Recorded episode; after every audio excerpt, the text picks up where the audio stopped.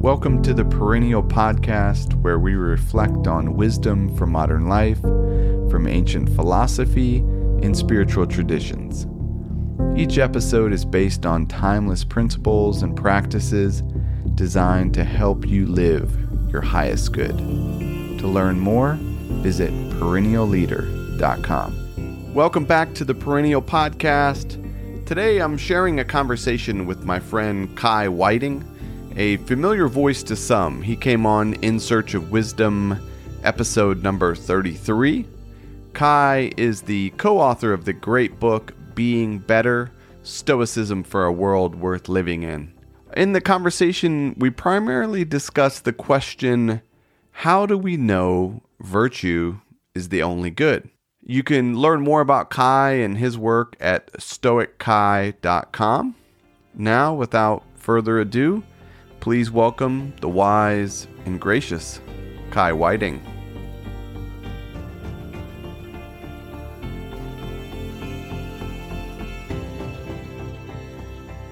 Kai, welcome back to the show, man. I'm uh, happy to connect with you. And thank you to your audience for for being kind enough to invite me back as well. Because if you disliked the last interview, I wouldn't be back here. So thank you so much, Joshua, for that. Oh, great. Well, thank you.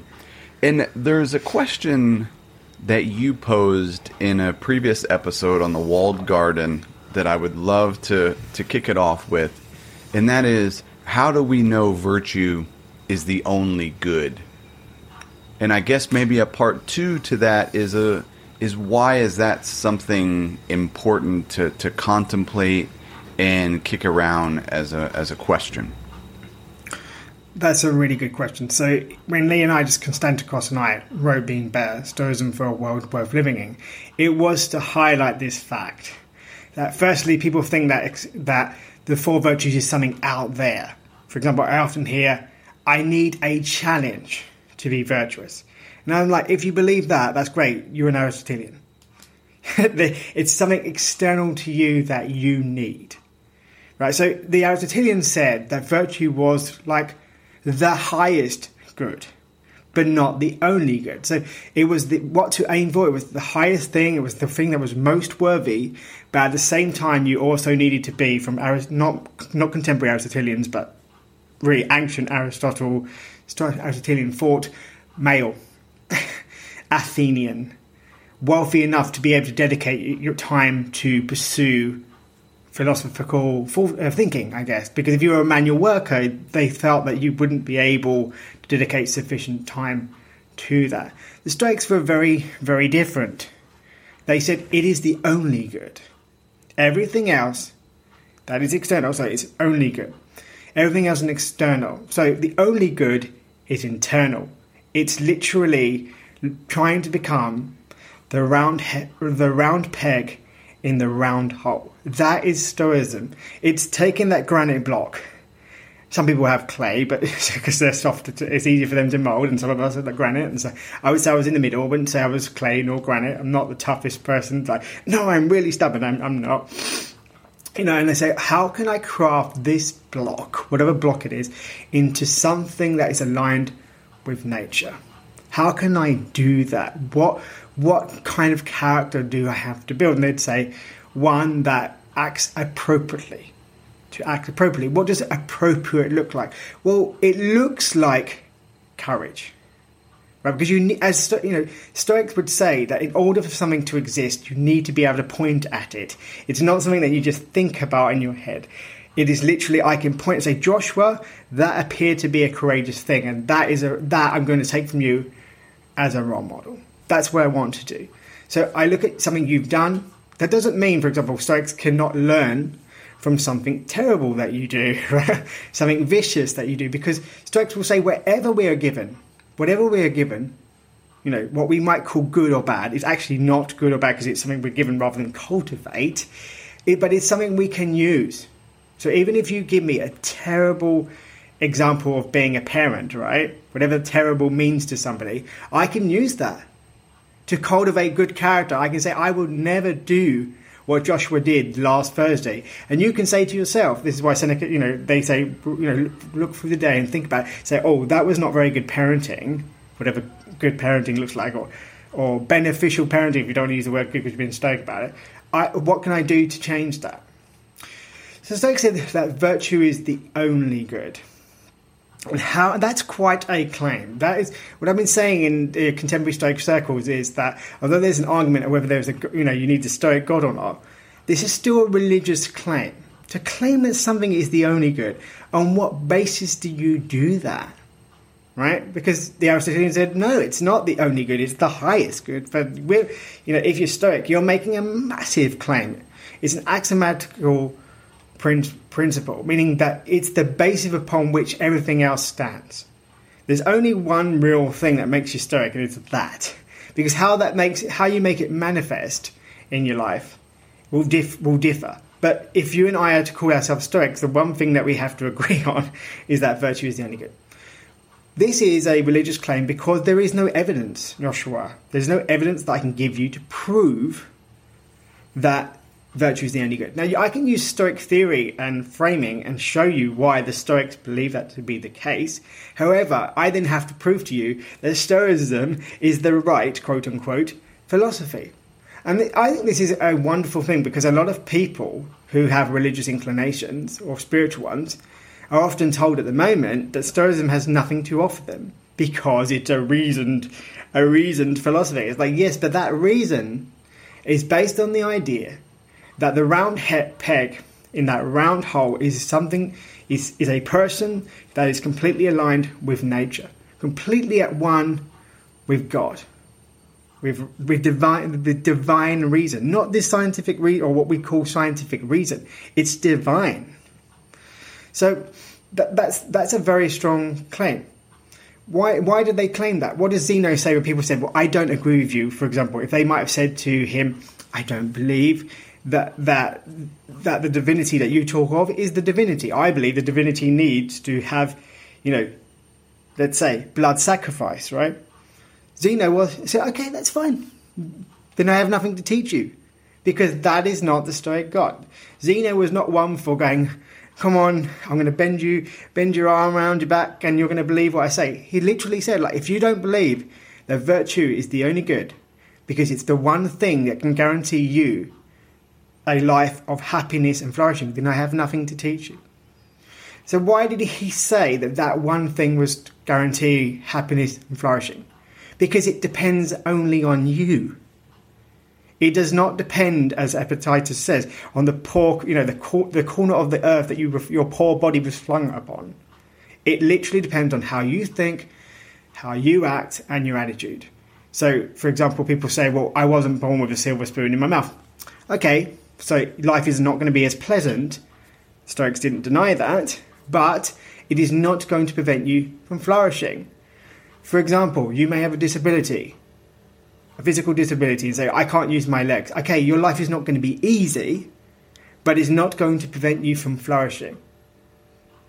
So that, that's the whole basis of the claim. It is a theo- it is based, it is couched in, in, in spiritual or at least theological, although not necessarily theological from Abrahamic perspective, but theological language. Because the minute you talk about divine reason, the minute you talk about the fact that we all have a piece of God in us, and for example, for the Stoics, the soul is physical, it's not immaterial, because they say that that's a part of being the literally the physical shape, the thickness of your soul tells you how closely you are aligned to God. You'll never know that because if you're going, I'm, I'm a sage, I'm a sage, I'm a sage, you, you're not a sage, right, by definition, because you don't see that need to do that. Because to claim that you're virtuous is not virtuous at all. So other people would say, in that particular aspect, Kai is really good. For example, Kai might be really generous. Not that generosity is a stoic virtue, but you can say Kai is really generous. I want to, I want to, you know, act like him in that aspect. You might say, you know, Kai can be a really angry Englishman. So I'm not going to like model my behavior on that, but I'm going to learn from Kai how not to do something. And that again is aligning yourself with reason because you're looking at something what, you're looking at something that you think I'm doing is reasonable and you're looking at something that I'm doing that you think is unreasonable. And you're going, okay, how do I how do I work that through? And you can do that from a Stoic perspective from the age of about 14. There was arguments, some said it was younger, but generally from 14 years old you're able to recognize what is an appropriate action and what is an appropriate action according to where you are on the planet, what you're doing, what your role is. So you and I can have the same problem and we can look at it from a t- different perspective. The only perspective we share might should be definitely shared that we want to be reasonable because we're rooted in the logos, we're rooted in the divine. But how you approach that problem and how I approach it from a Stoic perspective can be completely different because we have a different role, because we are different people. And as long as we are rooted in the logos, or we want to be, then we should come. We should converge in on the one point that what we do is reasonable, even if we do the opposite. We could do the opposite action because, for example, you say I'm, you know, I'm a soldier for one team and I'm a soldier for another team. To do what is reasonable means that we might clash. It might mean that we have a peace movement. It might mean that you do the opposite to what I've just done. But based on who you are, what your responsibilities are, and what you're aware of, right? It doesn't mean that the consequence the consequences are not linked, by the way, to whether your decision is right because it's beyond your control. You can only control your actions, your thoughts, your attitudes, and the consequences aren't involved in that. And then you can say, okay, what I did was reasonable. And basically, what should happen from a Stoic perspective is, regardless of the consequences, from a moral perspective, you and I should be able to say in front of a court why we did that and why it was reasonable. And then the court would say, yes, okay, and the consequences were such, and therefore let's choose this decision. And again, their decision, if they are reasonable, regardless if, if I go to, let's say I go to, I was court martial, let's say, um, as a Stoic, I should be able to say, but I can see why that's reasonable. I don't like it, right? Because it's not good. You know, I don't think if I don't like it because I would prefer this, but it's a preferred indifferent. But ultimately, if that's what nature has given me, then I should be happy because to be unhappy means what? I am again, I am not in control of my pursuit to flourishing. So even if I quote unquote dislike, I would prefer the word would be I would prefer a different outcome in, on some aspects, in rea- when I look at it deep down, go, well, actually, that was what nature gave me. That's what God gave me. So I should be at least ha- sufficiently happy enough to be able to work through, work with that. That doesn't mean overjoyed. It doesn't mean ecstatic, but to be able to say, okay, I'm court-martialed. What does that mean for me? What do I do now? I don't know, Joshua. That was a really long uh, answer, but I don't know if you've got any further questions or I've done what I, have I hope that I, I've done to explain. Yeah, I, I do. I've got a few follow up questions just to e- explore the topic a, a bit more because obviously there, like you say, there's a lot there. Um, the first is around. There's this book, How to Live a Good Life, that has you know 15 different philosophies of, of life. Stoicism being one of them. Some um, you know religious or spiritual philosophies of life. Do you see this idea of back to that initial question, how do we know virtue is the only good? That there is a certain requirement for whether you call it faith, belief, or trust that this particular chosen path you know is going to lead you where you want to be improve your life etc um, you know, is that how you would you see that a requirement for some sort of faith or synonym to that is a requirement for whichever philosophy of life you decide to embark? On a certain aspect, yes. You have to believe that if you're control, if you're in control of your flourishing, that you can achieve it. Mm. Because the opposite is I'm not in control. Therefore, it depends on other things. That's why, for example. Uh, being a Stoic and being a Marxist, for example, might be quite difficult because you're saying that, well, my lot, my my lot in life is completely dependent on, or predominantly dependent on structures that are above me. Now, the Stoics are not blind to the fact that there are structures and go, yes, that makes your life more difficult, right, more challenging. However, it doesn't prevent you from living an ideal life for a human being, one that is about flourishing. So yeah, you the opposite is if you said, okay, I don't believe I don't believe that a human can flourish without having loads of money, right? There's, and there's people that believe that. Evidently, that's why they chase money, or they wouldn't chase it, right? Hmm. if they're being what we might call reasonable on some level, at least you know logical in their in their way of thinking. It doesn't mean their thinking is correct from a Stoic logical perspective. But yeah, you have to say, okay, if you believe you need money, if you believe that that's what's going to make you happy, then Stoicism isn't for you, because Stoics are clear in that money is is just another thing that you how you use it or how you manage without it will depend will shape your character. So if somebody says to me, "I don't believe," and I've heard this before, I you know colleagues of mine uh, in in academia that are not philosophers, but I don't believe that uh, Stoicism is correct because if you're really you know having a miserable life. In, you know, economically, then you'll never, you know, have a nice life. Like, well, your understanding of miserable is different then, because their view of miserable is that you are you are wretched because you have you have made your character so and it's not because you had you were born into poverty, you were born into wealth, you had wealth, you lost it, and so on. It has, it is not dependent on that. So if somebody says to me, "Well, I don't believe you," okay, that's up to them. If they if they live their life and they do what they you know they think is is, is appropriate for them, it's out of my control, right? We're not called as Stoics to necessarily go and evangelize. We are called to say, okay, like you say that you want to live a stoic life and you say that you you don't believe the stoic god has any bearing on stoicism but however if you look at the ethical framework it is evidently dependent on the belief in the stoic god a a stoic god that is is not supernatural there is no heaven or hell but a stoic god that is divine reason that explains why the you know the universe exists and continues to exist now, you can say that you don't believe that, but that's not Stoicism. In the same way, if you tell me, I love Christianity, I love going to church, I love the Pope, I love, you know, I love the statues of Mary, for example, but I don't believe that Jesus Christ died on the cross. I'd be like, well, you're culturally, your heritage may be Catholic, but I can't really say that you are Catholic from any standard that the Catholics themselves apply. Because one, the key key aspects is to what believe that Jesus Christ died on the cross. And I'm not saying that if you're an atheist and you and you identify as a Stoic, that doesn't make you Stoic, right? That's not for me to decide. That's for you to decide. It's your identity. It's the label you're placing. All I'm saying is you've got cognitive dissonance because the 300 times that God is mentioned in, by the Stoics, you're going to have to shut your eyes and shut your ears and shut your mouth and and glide over the word and and do it 300 times and go, there's no God in Stoicism. There is, it is not needed in Stoicism. None of the Stoics said that. The only, the major argument that we have today is whether we need to state God. The equivalent argument historically was should we have private or public goods? So the one that they really disagreed on was private versus public goods because Zeno Zeno's Utopia and then like people like Seneca. I don't really need to explain too much. You know the wealth versus you know Zeno's like nobody, no sage has more than they need. It's all collective ownership. That was that was the argument of the day.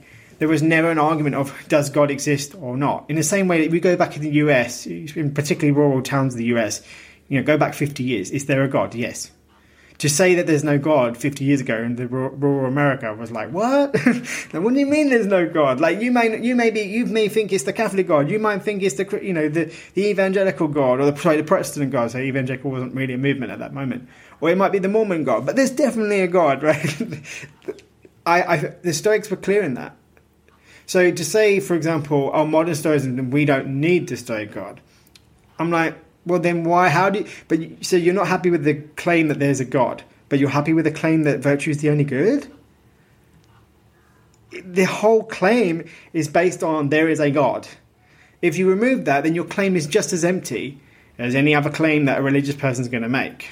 And that doesn't make people very, very comfortable because a lot of people as you know yourself, Joshua, they leave their religious heritage, whether it was just cultural whether it was really, you know, a very strong belief in God, and they find stoicism often and they're like so like i don't like god i feel really you know I, I feel that was a childish belief or someone treated me very badly and there's many reasons and then when you say well actually the whole virtue ethics framing for stoics is based on the god because virtue ethics per se isn't Stoicism. Because what you have if you remove the Stoic God is just virtue ethics.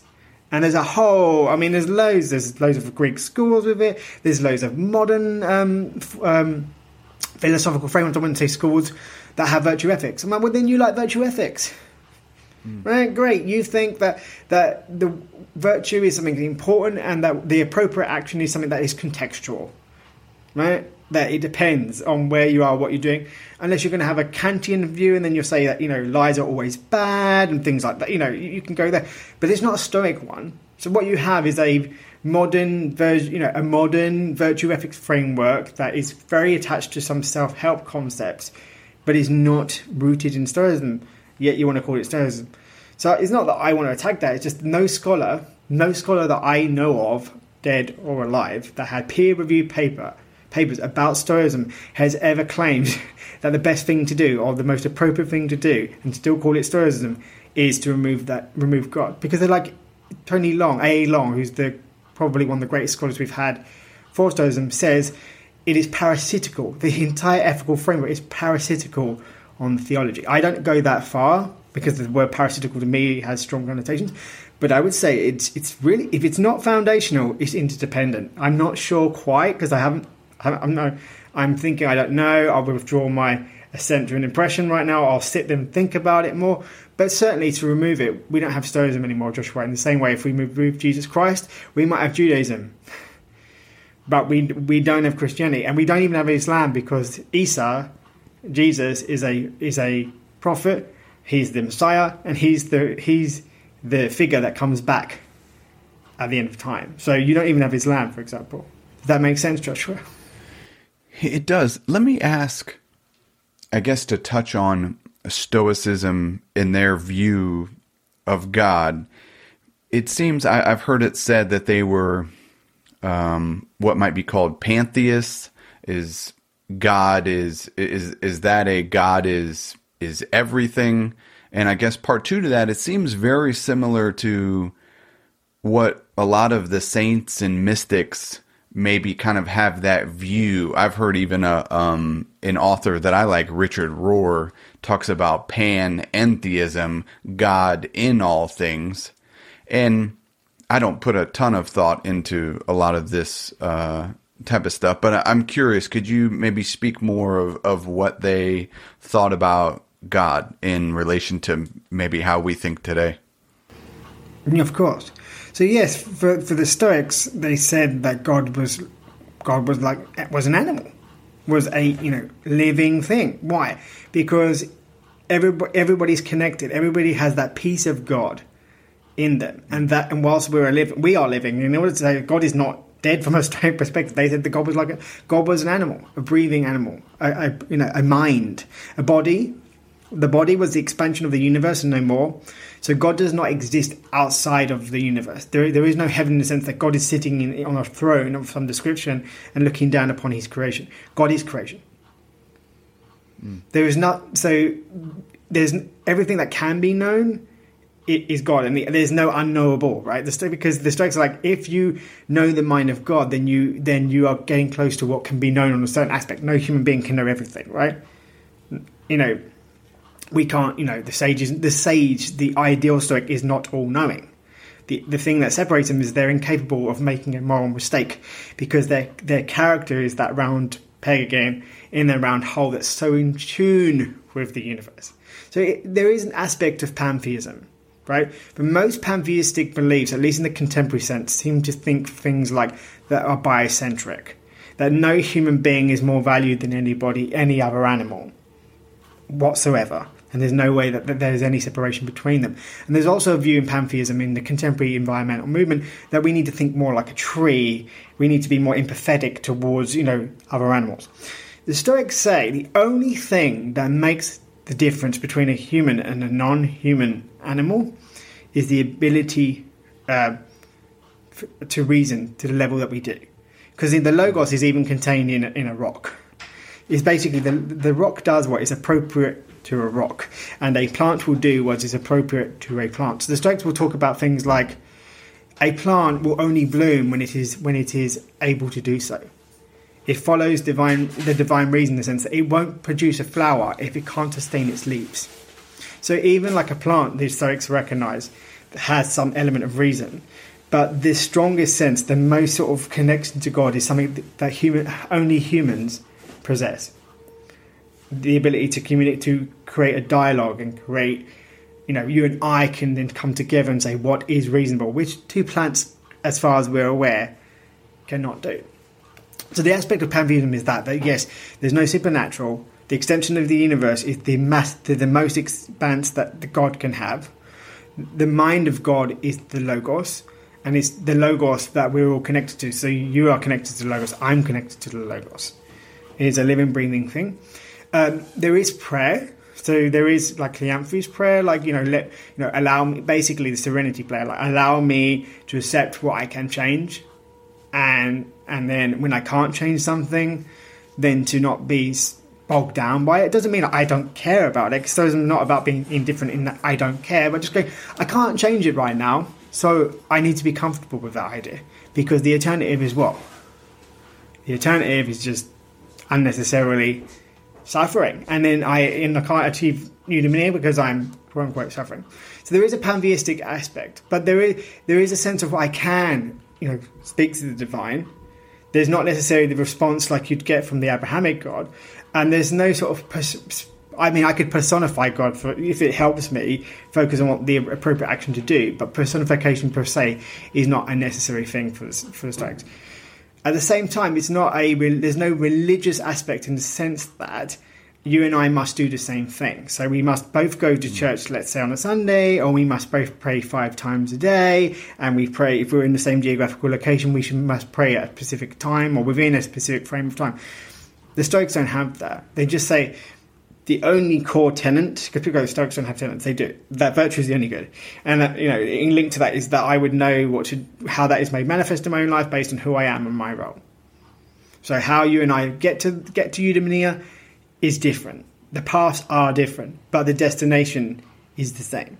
But it's like, well, you're here, so you're going to have to take this path. You're going to have to go left, right, left, right, left, left, left, and I'm going to go right, right, right, right, right, right, right, because I'm standing in a different place. Whereas in, in, in a sort of more collective religious aspect, it's like, no, we all go on Sunday, we all say the Lord's Prayer. If we're Catholic, we say it a certain way. If we're Protestant, we say it a different way. And that's what's different. That's what helps us get to God. No, it's just like what helps you really understand God is to be out and about in nature, speaking to people, helping your community, think you know, thinking of yourself in the Stoic sense that my body, literally, as a first Stoicism, it doesn't belong to me. It belongs to the community right? The cosmopolis, the reasoned communities. It doesn't mean it belongs to the person who's being irrational and wants me to do something I'm not, you know, I don't want to do. But it's a, okay. It's not just mine. In the same way, the bee works for the beehive, and what what it cannot be good for the bee cannot be good for the beehive, and what can be good for the beehive cannot be good for the bee. And this is uh, meditation six uh, fifty one. So this is this is why the whole aspect comes in. So there is an aspect of religion, I would say, depending on how you define religion but not. I can't see it in the collective sense. That doesn't mean that you and I can't come together, Joshua, and read meditations together. That's nice, right? So that would be really nice. That encourages you, but it is not necessary. Yeah. It is not. You know, there's nothing sufficient about that which would allow you to flourish. Does that make sense? It does. Let me ask one more question on this um, initial first point. How do we know virtue is the only good? A question around faith, not from a religious standpoint, but just say maybe the opposite of faith being certainty. We can't be completely certain that virtue is the only good. As you mentioned, the you know what is knowable. It's not. We we can maybe get to a certain degree of of faith that yes, I believe that virtue is the only good and choose to to live our lives in that manner. But wouldn't you say that isn't something that we can be certain of? I don't think we can be 100% certain, no. I mean, I can look again, I can look at people and say that person seems happier because and and draw you know from there right? Because you don't have to be stoic to achieve eudaimonia right to achieve the flourishing life because socrates yeah. wasn't the stoic. So it's not true that you have to be stoic in order to achieve what the stoics call the flourishing life or you know the ideal happiness right? Because socrates wasn't the stoic he came before them. But there is an element of yes i cannot prove to you There's nothing I can say or do. I can't. I can show you certain things that happen to be true by observation. Yes, and that's in true in in the scientific sense as well. I can say this is a glass, for example, based on signifiers and what we both agreed that a glass is. But I can't prove to you anyway that this is an actual glass. I can just point to why I think it is the case. And I would say Stoicism is the same. I can point to you to say, this is why I think that the Stoics are correct because the alternative is that you require a lot of things to go right, quote unquote, in your life. You rely on other people, you rely on, you know, your government, you rely on other people's government, even more dangerous.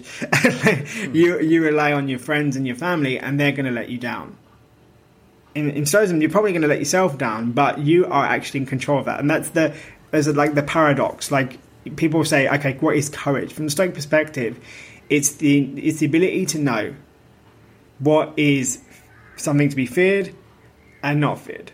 Right? And the only thing, in, in the sense that we should fear on some aspect, is the inability to achieve eudaimonia, because that's the only thing worth fearing. The, I, the paradox is the only thing in your control is to achieve you, you know, what you do to achieve eudaimonia. So if you say, well, "Oh, I'm too frightened because I, I'm frightened that I can't achieve eudaimonia," it's like that's the only thing you can achieve. like you might not be able to be successful, you may not be able to have loads of money. You may not have kids because you know you unfortunately you're infertile, or because you know other reasons. You may be off to war for ten years. You come back and you no longer want them, but you would have wanted them hadn't gone to war. Those things are outside of your control. So there's no point having fear. You know, no point fearing something you can't change because that would make you again. It makes you miserable because you can't change it. And therefore, you actually, it's that self fulfilling prophecy. I fear that I can't change it, but I'm going to live in fear of it well, you can't change it, so you're going to live miserably. So the only thing that you should fear is something that paradoxically you can't fear because it's the only thing you control. And that's what the Stoics really excel. That, is, they love, as you were saying earlier, they, uh, before we came on air, they love paradoxes. They absolutely love it. If someone said to me, you know, I, you know, I don't agree with you, I, I don't believe you, fine. It's not your what you think and what you your attitude is is up to you. The only thing that's up to me is how I respond to that. So if I then go and get the biggest, you know, AA long book and hit you around the head with it. It's not a very. St- it doesn't say anything good about my character because then I'm saying I feel the need for you to be stoic, for me to feel that I'm happy in this present moment. The sage would say no. You you pick up, you know, do Apostle, Apostle Paul. You pick up your sandals, you wipe the dust from them, you carry on. Um, and, that, and that's Stoicism. And yeah, of course, it, people want certainty in life. They're like, no, I left the church because I, or I left the mosque, or I left the temple because I wanted more certainty well, you, that's not in your control, right? Because nobody else, if you think certainty requires again that everybody else gives you the answers. Uh, it's also why we wrote, for example, about uh, being triggered. The problem with being worried about being triggered is that then you again you're dependent on other people making you happy or the removal of other people making you happy, and therefore you will never ever achieve a, a moment of contentment and flourishing as the Stoics understood it. I, I would love to spend a bit of time and talk about paradox and polarity. Polarity being this idea of inhale and exhale, both both being needed. And back to that first question, how do we know virtue is the only good? And maybe many similar questions to that. It seems like there's another polarity there of skepticism and openness you know, it's somewhere like both are both are needed um, in so many. And I, I, wish it was talked about more in in Stoicism. If we think of so many of these Stoic practices being a, a paradox or a a polarity, like memento mori, you know, the Stoic probably is not constantly all throughout the day just meditating on mortality. That's probably not going to lead you where you want to be, but it's, you know, you're you're touching on it. Just like if you only focused on inhaling, that's that's going to kill you. Um, but I would love for you to to speak a bit about, you know, paradox in in stoicism that you think might be helpful. Well, I can certainly say the, the middle ground, you know, the balance is, is, is balanced, right? Stoicism is about finding balance. It is not, and I think we made this quite clear in being better. Saying, for example, I'm, you know, I'm vegan and therefore, or I'm vegetarian and therefore, I will never, under any circumstances, ever in my life, ever do that. It's like but that doesn't make any sense because there may be a situation where that is the the only thing that will keep you alive. Now, that is a different question. Should I keep myself alive? That's an entirely different question. But assuming that you do want to keep yourself alive, well, then you have to come to the you have to come to the decision. Okay, how much meat do I have to eat in order to stay alive? So somebody um, criticized criticized me for saying that I only eat meat at my parents' house if my mum cooks it on a Sunday, and they said, well, then you're contributing to to animal suffering. I said, well, if I don't eat meat on a Sunday, and my family then have a vegetarian meal on a Tuesday, aren't I reducing quote unquote animal suffering because less animals have suffered? See, this is the danger when you start to be, um, other than on virtue, like I must do what is virtue, then you say virtue means being vegetarian, or virtue means something external again to my character, because being vegetarian is not about my character, it's about the fact that I don't eat something else for a specific you know for a specific reason. And it's the reason that tells you about my character not that i abstain from meat or not. And so a lot of people want certainty joshua. They want me to say that a good stoic quote unquote will do this this and this in any given circumstances. But if i tell them to do that i'm acting unstoically. Because as we make clear in chapter 1 if i try to put myself in your shoes my feet don't fit your shoes and what I'm really doing is I'm putting myself in what I think might be your position, rather than asking you what your position is. Which is why, again, this, this Stoics will use, what Socrates himself used, the dialogue, this what we can now call the Socratic dialogue. But Why, Josh? Why do you think that? Like you've kept going back, you've gone back, you're digging deep, going, but why is virtue the only? Why is virtue the only good? Why is virtue the only good? And you've gone back, and that's exactly what the Stoics would do. Okay, I get this little bit, but you're still not answering this core bit because it's about questioning. It's about a Q, literally a Q and A, in the sense that, but you actually want you actually do want a specific answer. Not that you want it to be the answer that you would like, but you would like, you know, you want to approach what you believe to be true. So the the thing that a lot of things I find quite ironic is that a lot of people come to um, contemporary Stoic, you know, Facebook groups and they want me to say that Stoic would definitely do A, and Stoic would definitely do B, and Stoic would definitely do C, and Stoic would definitely do D. Oh, by the way, but I don't like God because I don't like being told what to do. I'm like, but you're just substituting like one for the other. It doesn't make any sense. What the Stoics are called, what you're called to do as a Stoic is to reason is to find like what is the middle ground and to ask yourself key questions. Yes, you can ask me, but you also as a Stoic should recognize that I'm giving advice and that advice may not be helpful it may be, but you can still use it and go, actually, I can understand. I, you might say, I understand Kai better as a human being now, but his advice sucks from my point of view in terms of what I'm trying to achieve. But I understand Kai better.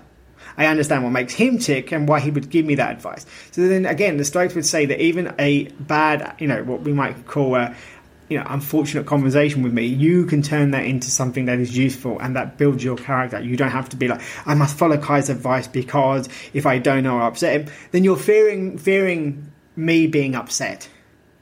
And again the stoics would say but then you're not following the advice because it is reasonable. You're following the advice because you don't upset kai. Why is kai important? So I, again it goes back to a lot of people come and i find the irony just kills me it, it, just it's so it's it's almost bordering on hilarious because it's like you're doing no different. You just feel that it's more advanced because you've removed one aspect, even though you're still using a religious claim to say that virtue is the only good, or the claim that oh Kai must know because he is a Stoic scholar, therefore he must know about what I don't. Well, maybe it is more likely that I know. Doesn't mean that I do know. And again, it's for a reason to tell you whether my, my advice is correct or not. I don't know if Joshua, if that gave you the kind of uh, answer to what the kind of question you were asking me. It does. I, I, love it. It reminds me of this um, response in a program that I went through was uh, it depends. And that, that response of it depends can be uh, a very frustrating kind of uh, response for, for some, but it's uh, but it's an accurate one. I wanted to get your thoughts on maybe just the dichotomy of, of control. This aspect, which connects with virtue. As you said in the beginning, it's that is what is up to us. That is within our control. And maybe even that particular thing, which I, I guess I would say is central to Stoicism, you would know more than more than I, but can be misunderstood. This this idea of of focusing on you, but it's a bit of a paradox to me as well. Like it connects with um, there's a, a Saint Francis prayer that I'm gonna uh, paraphrase, maybe not so well, but it, it's something along the lines of the second half is, you know, it's not to be loved, but to love, not to part to be pardoned, but to pardon. You know, it makes that switch to what is within your control, but doesn't it in turn also change the world you know, by focusing on ourselves, by being more virtuous, create these ripples that paradoxically can can change the world. And what do you think there? I I think well, I I, I like. I think the dichotomy of control isn't essential as people say it is. The thing that's central is that okay. virtue is the only good. and in order to act virtuously, I must be aware, right, what I can control, because that's the only thing I can do to act virtuously. It, it kind of it, it's, be, it's because the virtue is the only good, and and virtue is internal. It's a character. It's a shape of character, literally. Like it is what your character looks like. Therefore, it makes sense as a practice, not as a core Stoic theory, to say, okay, if the only thing that makes me flourish is my character, what can I do to shape that character. Or it's the way you think, it's the way you act, it's your attitude. Okay, so then I must know what's in my control in order to, to act, you know, to do that appropriately. Exactly. It, it, it, follows on, but I don't think it is particularly core because I don't think the dichotomy of control is a particularly stoic concept. Like to work out, and it is literally Epictetus Discourses 1.1. It's literally 101. You walk in the door and go, right, the first thing you need to know is some things are in your control and some things are not. Can you, you know, and reason will tell you which one is which one is which. It's not a, the Stoics didn't spend loads and loads of time talking about it because it seems so, well, not obvious, but so, you know, it was key, but it was simple. There's much more difficult Stoic concepts to understand. Like people go, Stoicism is really complex. It is if you think that the dichotomy of control is the core principle. The core mm. principle is that virtue is the only good, and what is virtuous will depend on who you are and your role. So I really like, for example, in Spanish, you say "no me corresponde," which means it doesn't correspond to me. So it's not only about power, because you have the power as a human being to do a lot of things. But for example, just because you have the power to take somebody else's kid to school doesn't mean you should do that without the parent's permission. You say, okay, if it's my kid, I definitely need to do that. If I want to take the neighbour's kid to school, what corresponds to me first is I must go to the neighbour and say, by the way, I really think that I can be helpful. I've got a, I've, you know, I've got a four by four not good for the environment. But I know that your kid's getting a bus and it's really hard. I've got an extra seat. I've got a booster seat even. You want to sit there? So then, and then you take the kid to school, right? It's not that the dog can't really control, like, okay, what's in my control, what's not in my control. That's the key thing. The key thing is the virtue. Then, in order to work out, in order to cultivate that character, or to at least prevent yourself from destroying it unnecessarily, is to go, what do I need to focus on? And what do I need to not forget, but at least, okay, put it in my mind, okay, I don't like the fact that my neighbour didn't like my response to, do you want me to take the kids? Go, no, I prefer them get the bus. But hey, that's up to them. And I'm not going to be drawn into an argument because it's not necessary. And if I feel the need to argue to prove a point, again, it tells them about my character. So I use the example of people have said in contemporary circles, I can insult Joshua, and how Joshua responds, that's up to him, and it's his problem because he should realise that it's not in his control to be insulted. I'm like, yes, it does say something about his character, the way he responds to me insulting him, but it says a lot more about my character if I choose to insult him. Because that is definitely in my control. Yeah. So the the irony there is that although people focus on the person being insulted, it is the person who is insulting, right? And insult, I don't mean correcting because that's not what an insult is.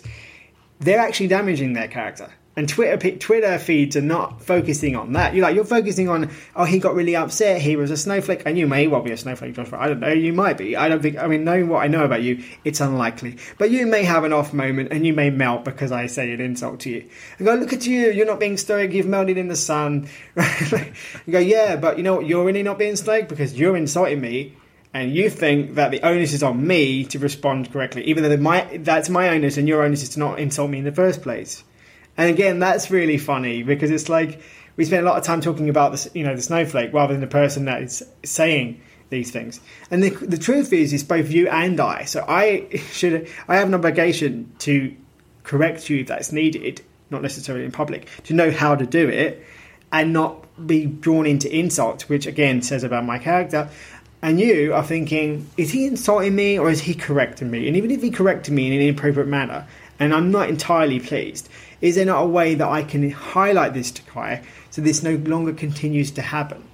And if you've done that, even though you you know you're pretty you know frustrated with me, if I continue to do so, what does it say about my character? Again, says a lot more about my character than it does about you. And that's again why I love the Stoics and why I think the contemporary Stoic movement needs to really think about why is the dichotomy of control an important mechanism, but not hmm. really an important theory because it it, is, it comes from what I've just said. It comes from yeah. again knowing your role. Cicero talks about taking from Panaetius. Okay, who? What's my role? What do I do? What does it look like from my perspective? And then the dichotomy control is like, okay, that's the mechanism I'm going to use. In the same way, the Socratic method is the is the is the method you're going to use to work out what's in my control. You can discuss that with me, and I can say, well, this, this, this, that, and the other. But I don't think it's a core stoic. I, I, I beg to differ. I don't think it's a core stoic theory. I don't, am not saying it's not important, but the, yeah. Stoics never said that it was a core stoic theory. It's literally like a couple of paragraphs compared to like they devote a lot of time to what is the nature of virtue, why the Epicureans are, are not correct about what flourishing means, and they focus a lot more on that. So I tend to go. To comp- I know we've lost a lot of um, Stoic material, but for example, Seneca wrote a whole book on, on providence. He never wrote a whole book on which on dichotomy of control. Contemporary Stoics tend to focus on the, the dichotomy of control, but Seneca never felt the need to do that. In any of his letters, it's not a massive it's not. Yeah. It's almost like, of course, you already know that. So why would I spend a lot of time writing a letter about it? Great point, and that's a that's a great way to wrap up. Our our time flew flew by here again, Kai. Uh, how can people get in touch with you and, learn more about what you're up to? Uh, at Kai Whiting on Twitter, on stoickai.com. Um, and I would say if any of your audience has uh, bought a copy, a copy of Being Better or borrowed one from the library, if they have a photograph to, to, suggest that is the case, or they have a receipt and they've removed the you know what is necessary to remove, so I don't know anything else unnecessarily. I'm actually offering uh, this month a little like paper and a hat to say, okay, if you if you did buy a copy and you can, or you borrowed a copy, show me you know show me a photograph of you standing there or doing something like that or a receipt, and I will put you into a hat to have an hour of Ask Me Anything. And it can be even like, you know, I'm having a problem with my, you know, my kid or my dog or whatever. Well, how would a Stoic approach that? Because being better is more like, how would I approach that from a Stoic angle? I think that's what I'm trying to, what you've been pushing me to. Okay, how do I approach the virtue is the only good? What do I really think as a Stoic if that's the case? And that's what you've been pushing, which is great because that's that's exactly what the Stoics did, like really doubling down and crystallizing. So I'm actually offering that. So I don't know when the the uh, episode's coming out, but if you do, for, you send me an, via email a photo or some receipt to show that you borrowed or borrowed or bought being better. Then yes, I will put your name into a hat, and hope, you know if you win, you get an hour with me to ask me literally anything about Stoicism. So that would be that would be helpful.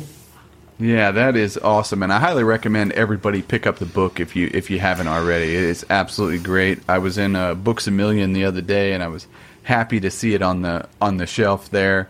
Um, but yeah, it's a great read. And are you able to share anything about um, you know what you're working on and, maybe uh, the next book coming out? Yeah, so the next book we do actually talk about um, what is the nature of an error and why do the Stoics believe there's an equality of errors? So, like the sense of why is why is no one error worse than any other? Though obviously, cumulative errors to say a lot more about your character than making one mistake. But I think we'll save that to to part two. So they, we are working on book two, but let's talk about that in part two of the podcast. Uh, at some point, you let me know in the next coming days or weeks, and we'll talk about that more because I know that was a subject you wanted to get onto and we can do that. That takes some time to unpack, and we can unpack it uh, later in the week or whenever else you want to, or your audience wants to invite me on. But yes, we are talking about the, the nature of much more about the nature of character, uh, why the Stoic God is, is is a key concept in that. So it's it's a much more deeper a deeper book in that sense, but it's also different in the sense that being better was about mainly about okay. If I'm walking around the world, what do I do as a Stoic in any given situation? How do I think about it? right? I can't tell you the answer, but how do I think about it? this one? Is like how do I how do I maintain the how do I see myself, and how do I see my friends and family, and how do I maintain a you know a, a relationship with them that reflects that I'm a Stoic. So it's much more about again. What does that mean to be a Stoic in terms of community? Because I don't feel that in the self help space that that uh, in philosophy, particularly Stoic philosophy, that that is something that's identified. But a lot of our issues in life are based on the fact that we have poor relationships with each other. And so I was like, well, yeah, you can become like a really successful person at work. How do you have a good relationship with the people that work with you from a philosophical angle and not a social networking angle, for example? That's what we're trying to do with the second book. But I'm happy to talk to you more about that in a in a close, you know, a soon part two. Awesome. Well, thank you so much, Kai. I really appreciate it. It's been great. Thank you for listening. I hope you found something useful. If you're interested in learning more, every Monday we share a short reflection with three timeless ideas to help you start your week with wisdom. You can subscribe at perennialleader.com. Until next time, be wise and be well.